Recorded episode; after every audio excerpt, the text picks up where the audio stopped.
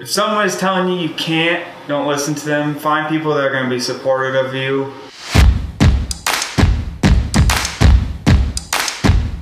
I'm James Mills. I'm a sixth generation farmer here in Custer County, Nebraska. I graduated from Chadron State in uh, May of 2020 in agribusiness and I was a, a, proud member of the FFA organization, even getting my American degree uh, in 2018 and my state degree in 2016.